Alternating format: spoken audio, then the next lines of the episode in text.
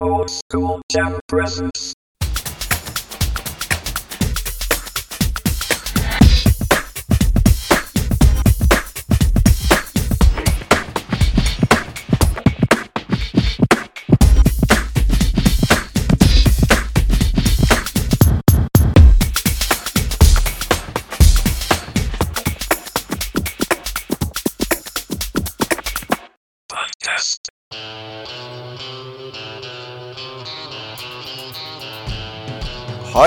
オールドスクールジャム代表の大志です。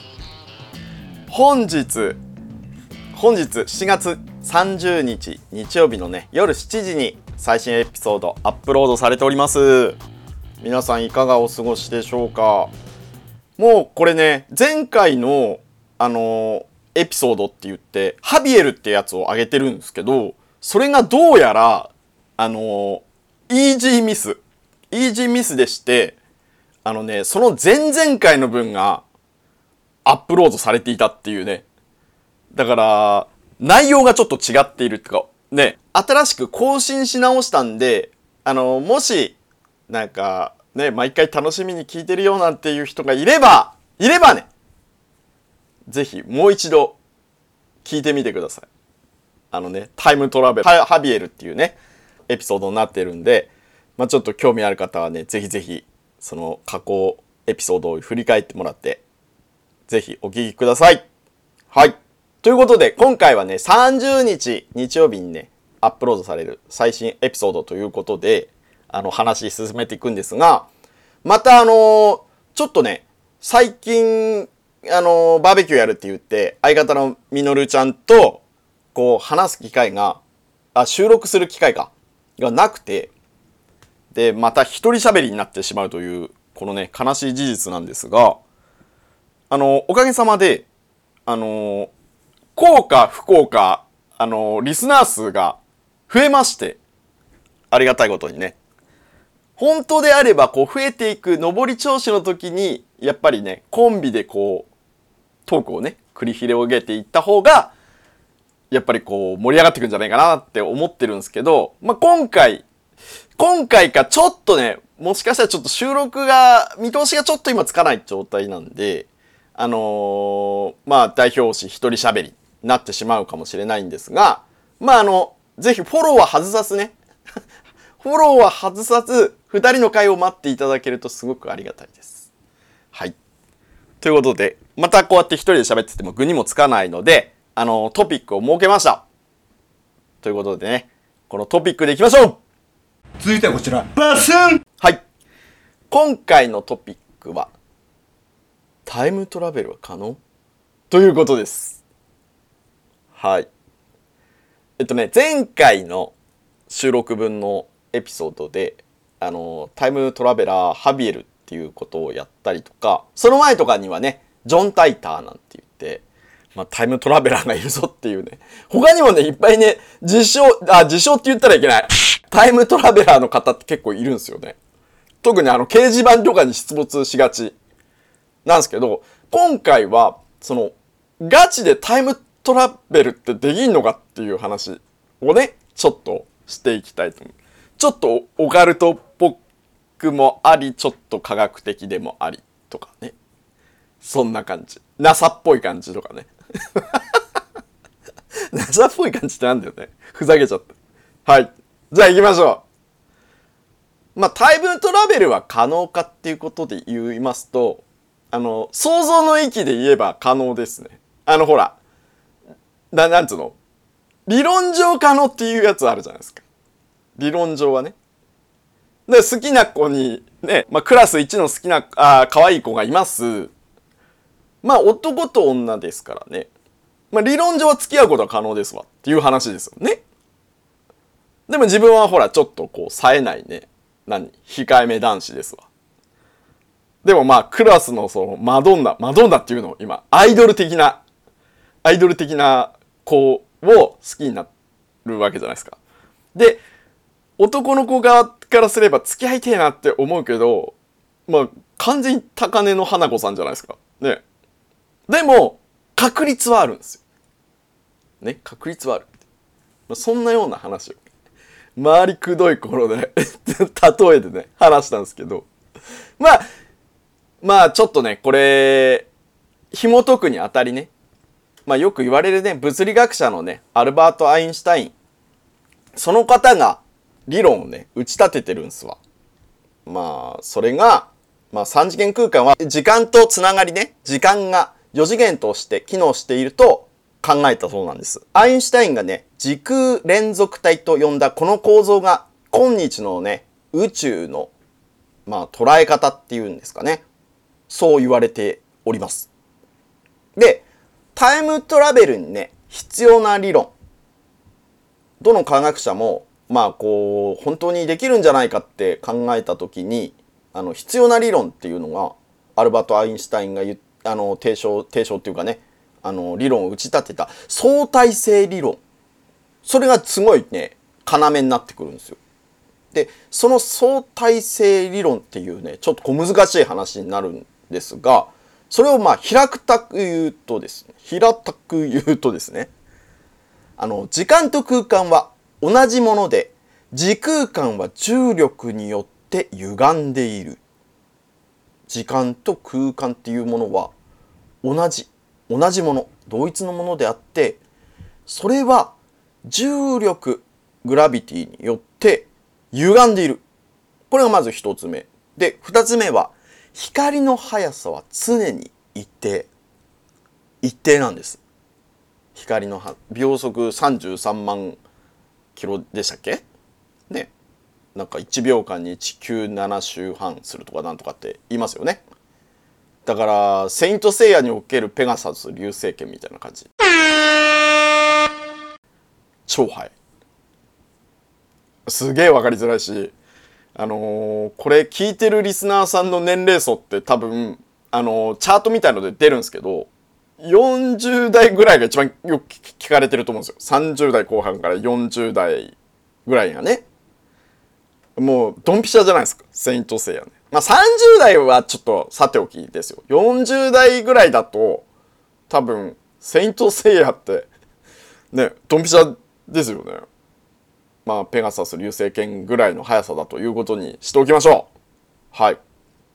まあこの2つがあまあ軸になる理論というかね、そうこれがあって考えられているってことに思ってくださいね。で、相対性理論が発表されてから物理学者はタイムトラベルが可能であるとかどうかについて考えをね、巡らせてきたそうなんです。そして、アインシュタインの計算は我々の宇宙にある物体は空間と時間を円を描くように移動し、最終的にそれが以前あった旅の途中のある時点に到達することができると示唆している。何のこっちゃってことですね 時間的平曲線とも言われているということです。はい。大きく広げた紙これを時空連続体と思ってくださいね。でその大きく広げた紙の四隅を合わせる。合わせてね。でこの合わせたこの四隅を合わせてこうちょっとね空間ができたような感じになりますよね。折り曲げるわけじゃないんで。はい。それ自体を時間的平曲線って思ってください。で、そのどこかに上面と下面をつなげる穴を作る。はい。イメージできましたかね。で、その穴を作りました。で、この現象はワームホールと呼ばれ、時空連続体の2箇所に開口部があるトンネルとして描かれているそうです。だから上面と下面をつなげる穴でそのこう穴を自体のことをワームホールって言われるんですよね。でワームホールは宇宙に自然に存在するかもしれない。実際ロシアの科学者は電波望遠鏡を使ってワームホールを観測しようとしているそうです。仮にワームホールを見つけたとしてもワームホールをタイムトラベルに使うのは一筋縄ではいかないそうなんです。はい。まあまあまあまあ。このね、ワームホールっていう言葉が出てきたんですけど、ワームホールと一緒にこう、ワームホールの方がどちらかというと、ん？って思う。ん？何それって思う。もっと聞きなじみのあるのは、ほら、すごい質量を持った大きな塊大きな穴。それをブラックホールって言いますよね。でいろいろな諸説あるんですがブラックホールは吸い込む。こういうこう平面体のところのところに大きなこう質量を持った大きいものがあるとそこがたわみます。ね歪みます。それが一気に凝縮された一個の点になるぐらいまでにチュッてちっちゃくなってしまうとそこに穴が開く。そこで全部が吸い込まれていく。そこの巨大なそれがまあブラックホールまあ簡単に言うとねでブラックホールそしてそれとは逆に吸い込んだのってじゃあどこ行くのっていうとホワイトホールって言われてこう排出していくものがあるっていう言われていますよね。でそのブラックホールホワイトホールその真ん中の部分がまあワームホールなんじゃないかっていうねことを言われているんですよ。まあそういうことをね言われているってことをまあちょっと頭の片隅にでも置いといてもらえるといいかもしれないです。でそのまあワームホールを見つけてね行けワームホールを行けばあの時空間を自由に行き来できたりとかまあなんていうんですか未来に行くことも過去に行くことができる未来に行けることはできるんですよね。あのさっきお話しした通りあの重力によって時空間歪むっていうじゃないですか。で巨大な質量があるもの天体とかってすごい重力持ってますよね。でブラックホールとかってあのまあ恒星とかがね超新星爆発とかってこうした時に起こりうる穴になるんですけど一気にね巨大なものが一気にちっちゃくなってそこに空間に歪みができる。それで吸い込まれていくっていうことなんですけどもうものすごくこうね重力を重力波が出てるわけですわ。だからそこのところを行くとまあ乗り物に乗ってね宇宙船でも何でもいいんですけどそこのところに行くとあの時間がすごくゆっくりになるっていうね話になっていて。でまあ地球でいるじゃないですか。そうすると地球は普通の速度でまあ時間過ぎてるんですけどものすごいゆっくりなんですよ。だからそれで結果的にそのブラックホール近辺まで行って重力波の影響を受けて時間がゆっくりになりましてまた地球に戻ってきますだとまあ何十年後になっているとかっていうね未来に行けるってことだ。物理的に未来になるっていう。話なんですけどまあそうすると過去には行けないじゃんっていう話じゃないですか。そこに出てくるのがワームホール。ねこれを駆使すると過去にも行けるんじゃないかっていうことでね。でまあどっちに行けるんであれば、まあ、タイムトラベルが可能っていうことにもなってきますよね。はい。でまあ仮にねワームホールを見つけたとしてもすぐ行けるかって言ったらそうじゃない。これ一筋縄ではいかないということでね。ワームホールは時間と空間の間を貫くかなり小さなトンネルのことで10の33乗分の1センチというようなサイズで原子よりも小さい量子の泡に存在しているようで生まれては消えてを繰り返していると。まあ普通に考えてとつても人間が入ることのできない大きさ。まあミクラもミクロマンもびっくりなサイズ感。はい。地球に最も近いワームホールでも数光年先にある可能性がある。そしてそこまでたどり着き通り抜けることに成功してもどこに行き着くかのね保証ってものはないんです。ね。ま、それがどこの空間にねつながってるかっていうのはまあまあまあその宇宙のサイズのかにもよりますしね。で、どことどこが繋がってるのかもわかんないですから。ね。まあそんなことを言うと、絵がインターステラーみたいになっちゃうかもって話ですよね。まああんま言うとネタバレになっちゃうから。で、そのさっきそう、重力の関係のね、話とか、こう、時間が遅くなるよとか、ね、あの、地球ではこんなにね、時間経ったんだ、みたいな、時間経ったんだね、なんていう話とか、その他もろもろ、インターステラーにすげえよく書かれてます。そう。で、インターステラー作ったね、クリストファー・ノーランでしたっけ？の監督と、あの、本当実際に物理学者の先生の方、教授の方か、と一緒に、あの、映画を作成したそうなので、より忠実に、その、次元であったりとか、何次元とかっていうね、高次元の話とかも出てくるんですけど、そういう映像化するのにすごくこうね、忠実に理論的にこう作って、まあ多少こう、あの、表現をね、誇張している部分もあったりとかっていう風にデフォルメしている部分もあるかもしれないんですけど、まあよりこう、なんつって言うんですかね、未来的というかね、なんか想像の域を超えてくるような感じに作られてます。まあ、2014年ぐらいの確か映画だと思うんですが、興味ある方はね、そのインターステラー見てください。ほい。しかし将来的には、ワームホールを作り出すようになるかもしれないと推測する科学者もいるんですが、現状その方法はね、考案されていないとされております。ま宇宙の大半は未だ解明されず、その中でも謎に包まれた暗黒エネルギーがその糸口になるかもしれない。天文学者は1990年代、徐々に減速すると考えられていた宇宙の膨張がむしろ加速していることを、宇宙の膨張がむしろ加速していることを発見したとそうなんです。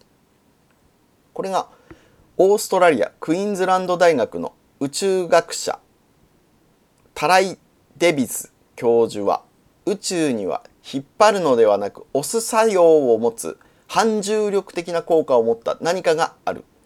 それが何かは分かっていないが宇宙の大半を構成する物質だ。それを暗黒エネルギーと呼んでいると説明していたそうです。物理学的にワームホールは中に入ったものを破壊し押しつぶすだろうと言われています。ワームホールがタイムトラベルに使えるのはその口が開いている時だけなんでワームホールの口を通って物質が移動するには自然界に存在しない負のエネルギーが必要だと言われております。宇宙を満たす暗黒エネルギーはこの条件に合っているそうでその実態を解明できればワームホールを端から端まで通り抜けるように必要な間暗黒エネルギーで口を開けておけるかもしれないと一部の学者はエキゾチック物質でワームホール内を構成すればスリーブを作ることが可能だと、まあ、スリーブというかトンネルをね構築できるのではないかという、まあ、押しつぶされてしまうんでね。あのすすごいね。あの10の33乗分の1センチですからね。なんせ。ミクロマンももう苦戦ですわ。もうお手上げですわ。はい。まあそのスリーブできるんじゃねえかっていうのがそのエキゾチック物質っていうね。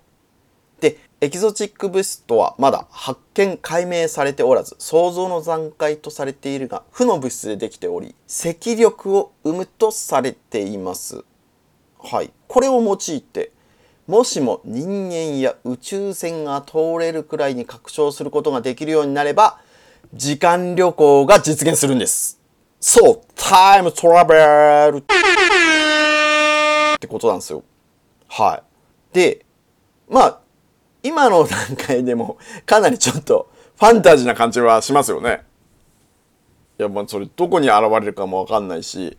ね一応こう多分ワームホールあるんじゃねって言われてるところだってね地球から何光年も離れてるんだったら今の技術じゃちょっと無理じゃねって思っちゃったりもしますもんね。だって光のスピードで1光年だから 1, 1年ってことでしょ？多分。そうそうですよね距距離ってそういうことですもんね。だから途方もないですよね。いくらだから最新のこの機械機械っていうかねこの推進ジェットみたいなのって何を使ってるかわかんないまあ核核融合でやっても光のスピード高速光のスピードって高速の 0. 何パーセントしか多分いかないっていう話なんですよね。だから程遠いっすよね。ね1%もいかないじゃなかったっけかな。ちょっとすいません。曖昧な感じで。でもなんかあの反物質を使うと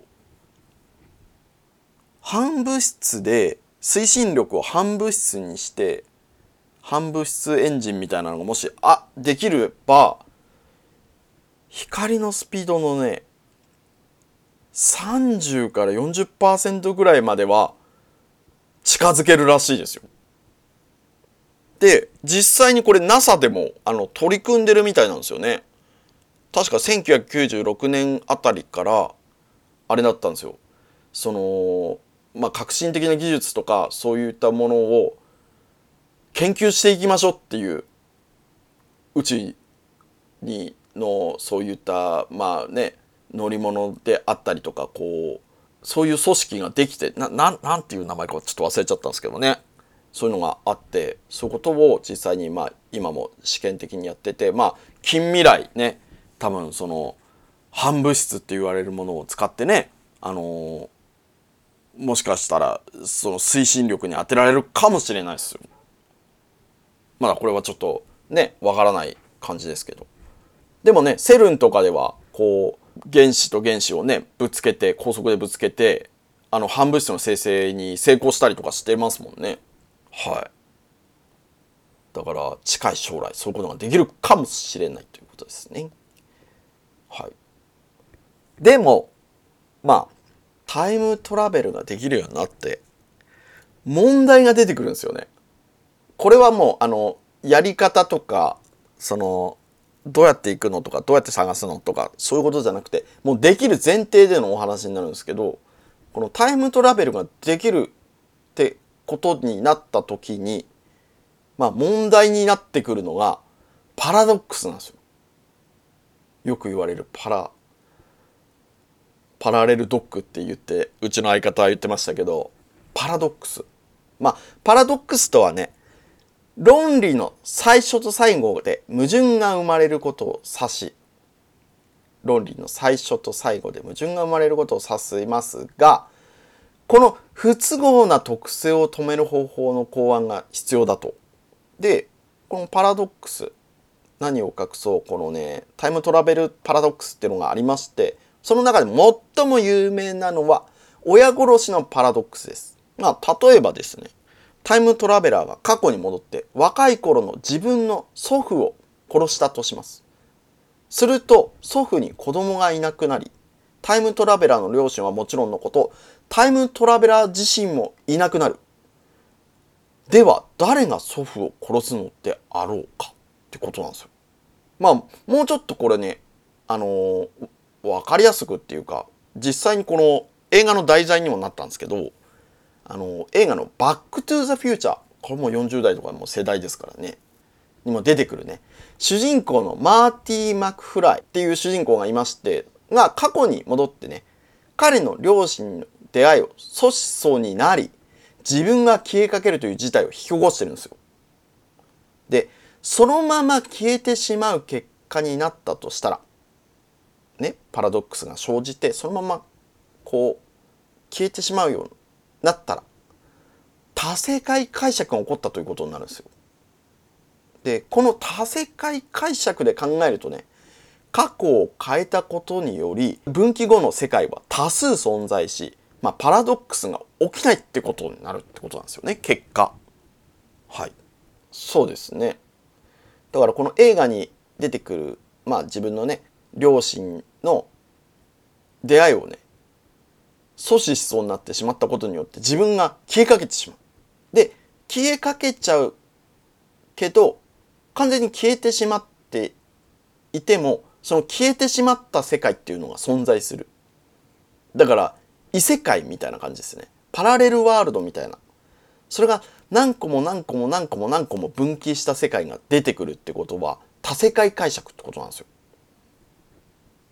うん、それが起こる起こると、まあ、パラドックスってことはなくなるというわけですね。はい、でこれでねちょっとまたその祖父殺しっていうところの部分に話を戻しますと未来を変えるほどには出来事を大きく変えることはできない。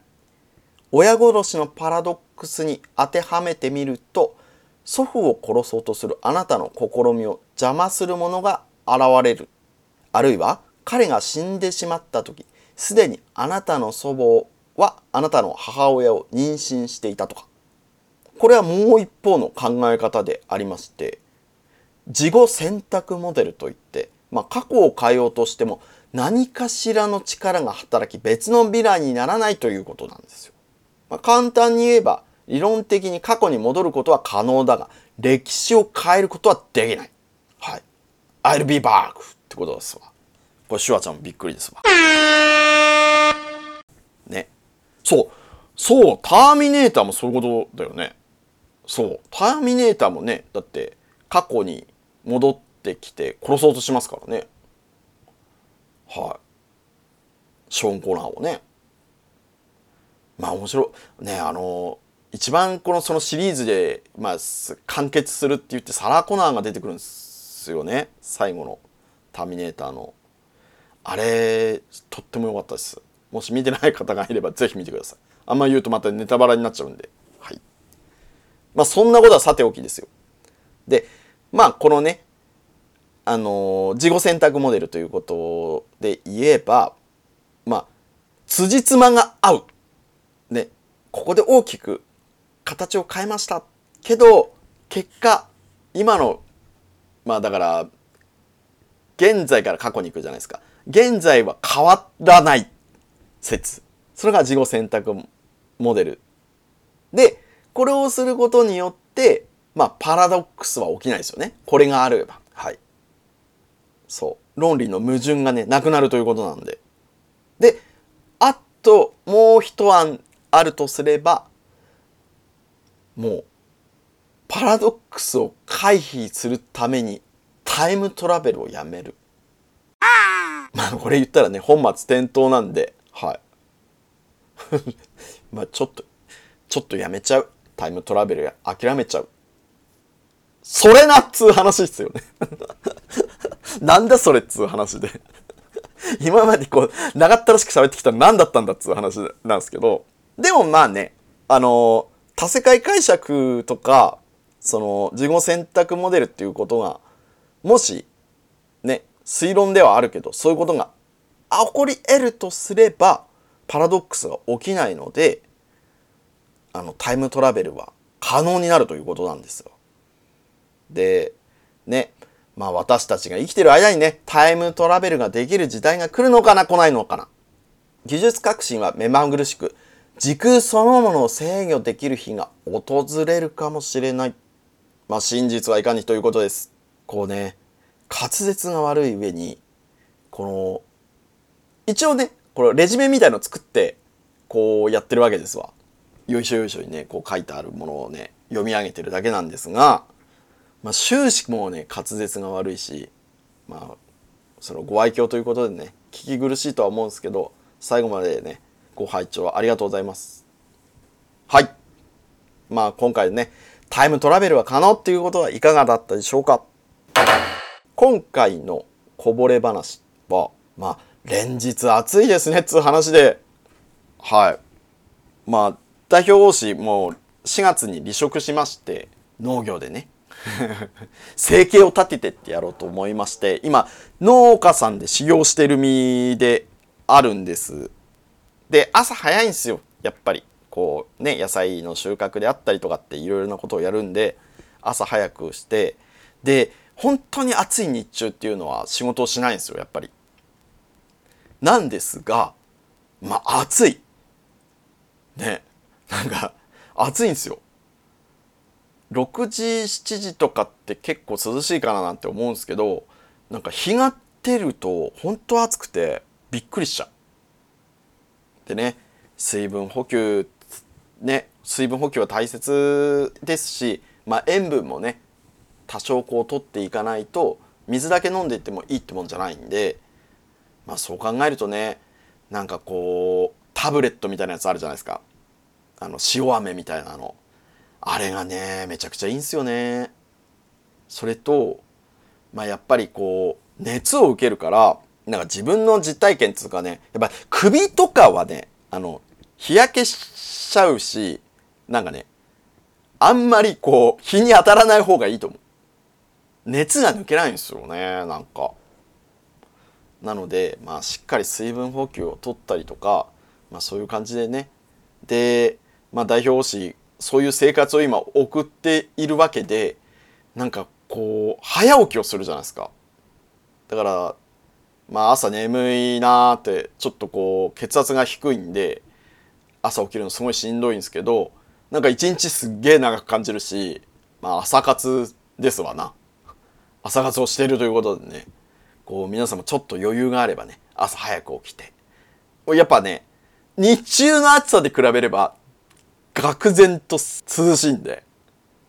でねなかなかこう朝の景色ってのもまたいいものだななんて思ったり感じておるわけです。